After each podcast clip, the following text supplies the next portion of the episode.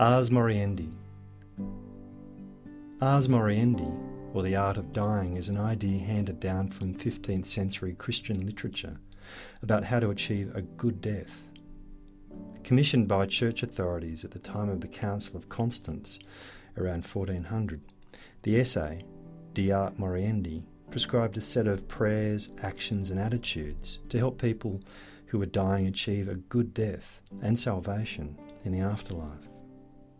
The essay was translated into many European languages and it became a manual often used by priests in their ministry to the dying. Today, the idea of a good death often finds its expression in notions that everyone has a right to die with dignity. Its chief proposition is that people shouldn't face a protracted or painful dying, or one where they lose control of their body and their mind. Many who support this view say a lingering death is unacceptable, insisting that suicide, euthanasia, and medically assisted dying are rights that should be given to anyone who wants to avoid an undignified end. Dying with dignity, whatever that means, also informs some people's choice to refuse further medical treatment in the face of a terminal disease. Of course, health professionals in modern healthcare settings make every effort to prevent and to limit the pain and distress endured by dying people and those with terminal medical conditions.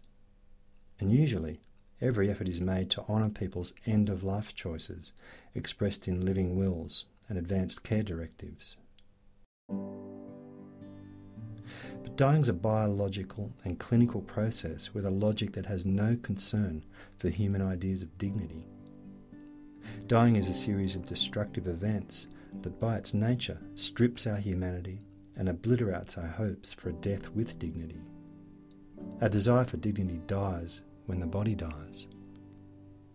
For the most part, death doesn't come easily, and our ideas of dignified dying are only compounded by efforts to prevent, conceal, and sanitize dying's momentum.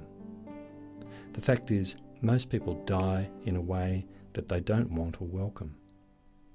Ars Moriendi is a fiction rarely seen in emergency rooms, oncology wards, and intensive care units.